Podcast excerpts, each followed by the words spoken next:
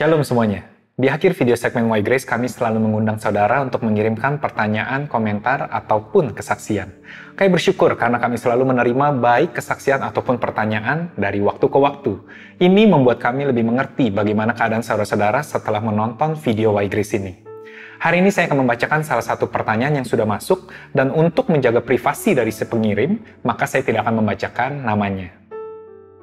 Shalom, saya sangat diberkati dengan pelayanan yang dilakukan oleh Gereja The Coast setiap minggunya. Dan salah satu yang sangat saya nanti-nantikan adalah segmen Why Grace. Terima kasih karena sudah membuat video ini. Melalui email ini, saya ingin meminta untuk dijelaskan lebih detail mengenai konsekuensi yang dihadapi oleh orang Kristen yang percaya dengan kasih karunia. Karena menurut saya, seorang bapak yang baik akan menghukum anaknya. Walaupun itu sangat menyakitkan dirasakan buat anaknya, tetapi demi kebaikan anaknya tetap dilakukan oleh bapaknya. Justru bukan bapak yang baik apabila tidak menghukum demi mendidik anaknya agar tidak melakukan hal yang semakin parah di kemudian harinya. Yang pasti menurut saya, Tuhan sebagai Bapa yang baik dan sebagai pencipta kita sangat tahu seberapa besar kekuatan anaknya untuk menahan hukuman atau didikan atau konsekuensi yang dapat membuat anaknya lebih baik ke depannya. Terima kasih untuk pertanyaan yang telah diberikan dan juga kami bersyukur karena apa yang kami lakukan melalui pelayanan kami dapat memberkati saudara. Saya percaya saudara sudah mengerti akan kasih karunia. Maka itu video ini dibuat hanya untuk membantu agar kita dapat menjadi lebih konsisten di dalam pemahaman kasih karunia. Seringkali kita menggunakan gambaran orang tua di bumi di dalam mendidik anaknya sebagai gambaran Tuhan. Namun sayangnya ini bukanlah gambaran yang tepat, karena kita sebagai manusia kita mempunyai kebanyak keterbatasan.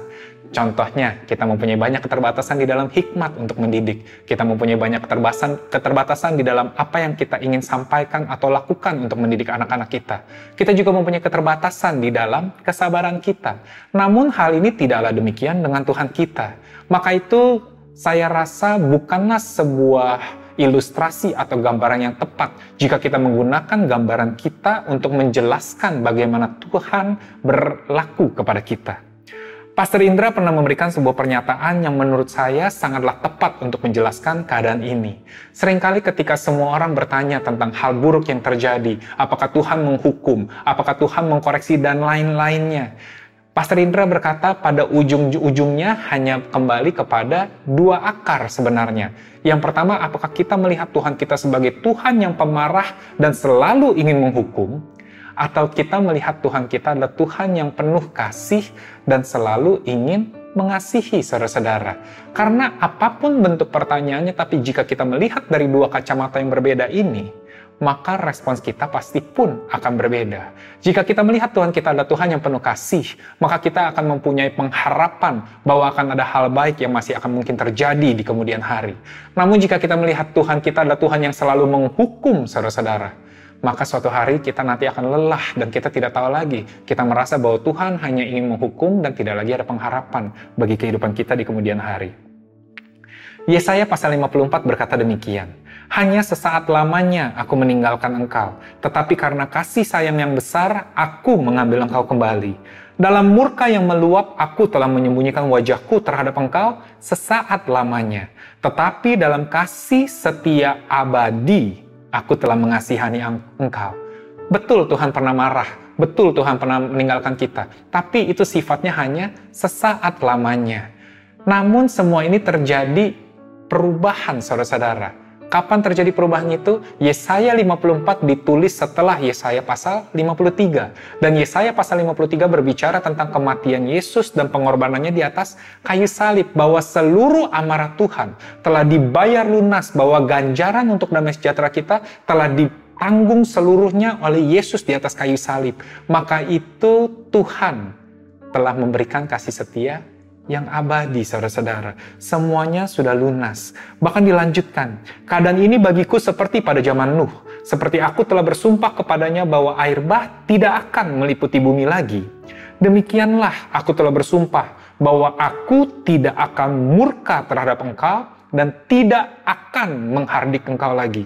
Sebab biarpun gunung-gunung beranjak dan bukit-bukit bergoyang, tetapi kasih setiaku tidak akan beranjak daripadamu dan perjanjian damaiku tidak akan bergoyang. Berbahagialah saudara dan saya bahwa kita sekarang dipandang damai oleh Tuhan kita. Bahwa kita dipandang benar karena pengorbanan Yesus Kristus dan iman kita ke dalam dia. Bahwa dia tidak lagi mengingat dosa kita karena semuanya sudah ditumpahkan kepada Yesus.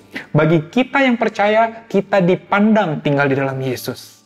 Maka itu saya mau katakan, Tuhan bukannya tidak punya amarah, tetapi amarahnya telah berakhir saudara-saudara dan hanya kasih setianya yang tersedia untuk kita. Maka itu tidak lagi ada penghukuman jika dia tidak lagi mengingat dosa kita. Jika kesalahan kita sudah tidak diperhitungkan, jika pelanggaran kita ditutupi, maka tidak ada lagi alasan bagi dia untuk marah dan untuk menghukum kita orang percaya. Tidak ada lagi bahkan yang dapat memisahkan diri kita dari kasih Tuhan. Motivasi dia sepenuhnya hanyalah kasih saudara-saudara.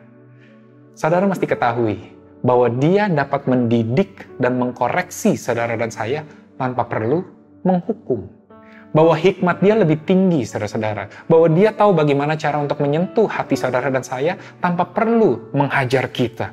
Inilah kabar baik bagi saudara dan saya di dalam Yesus Kristus. Kabar baik ini hanya tersedia bagi kita yang tinggal di dalam Yesus.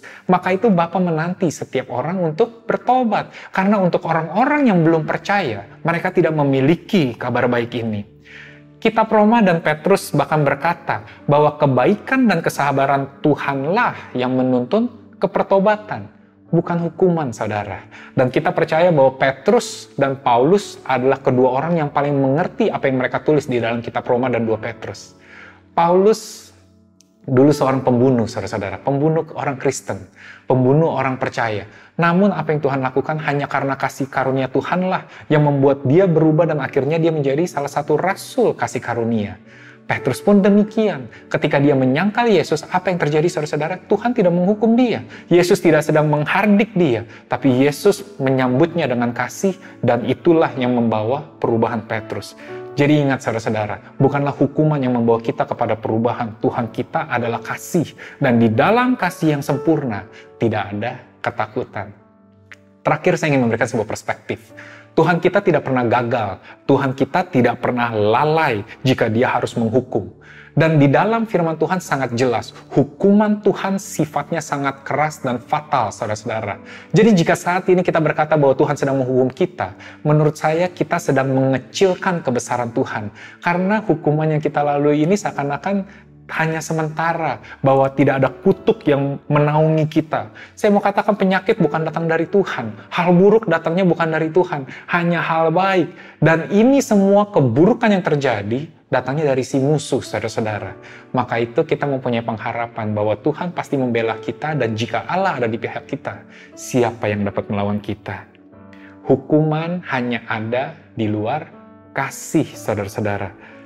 Di sinilah standing kita sebagai orang yang percaya akan kasih karunia Bapa. Jika saudara dan saya sama-sama mengerti hati Bapa, maka sering kali mungkin kita hanya bermasalah dengan penggunaan terminologi saudara-saudara, penggunaan kata-kata di dalam menjelaskan kejadian buruk yang menimpa kita. Tapi saya mau katakan, jika saudara dan saya sama-sama percaya bahwa Tuhan adalah kasih dan dia tidak mampu dan tidak mungkin menghukum kita, maka kita berada di posisi yang sama saudara-saudara. Sebelum saya mengakhiri video ini, tanpa terasa sudah kurang lebih lima bulan kita menayangkan segmen Why Grace ini. Video ini akan menjadi akhir yang sempurna dari season pertama segmen ini.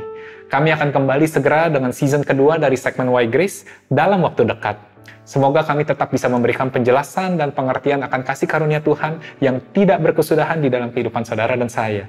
Dan juga memberikan pengenalan dan pengertian yang lebih jelas mengenai kasih Tuhan dalam perjalanan iman kita. Di video ini saya ingin mengucapkan terima kasih kepada seluruh tim produksi Y Grace.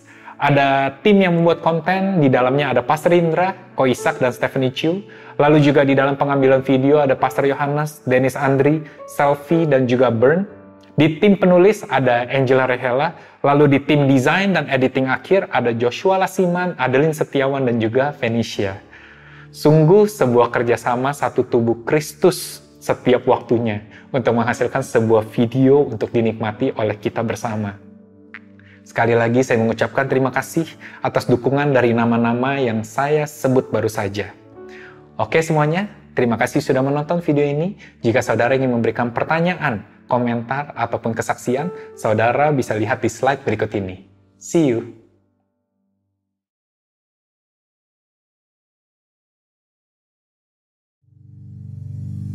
Hai, saya Julian Chong dari The Cause Indonesia Church dan ini adalah channel YouTube kami.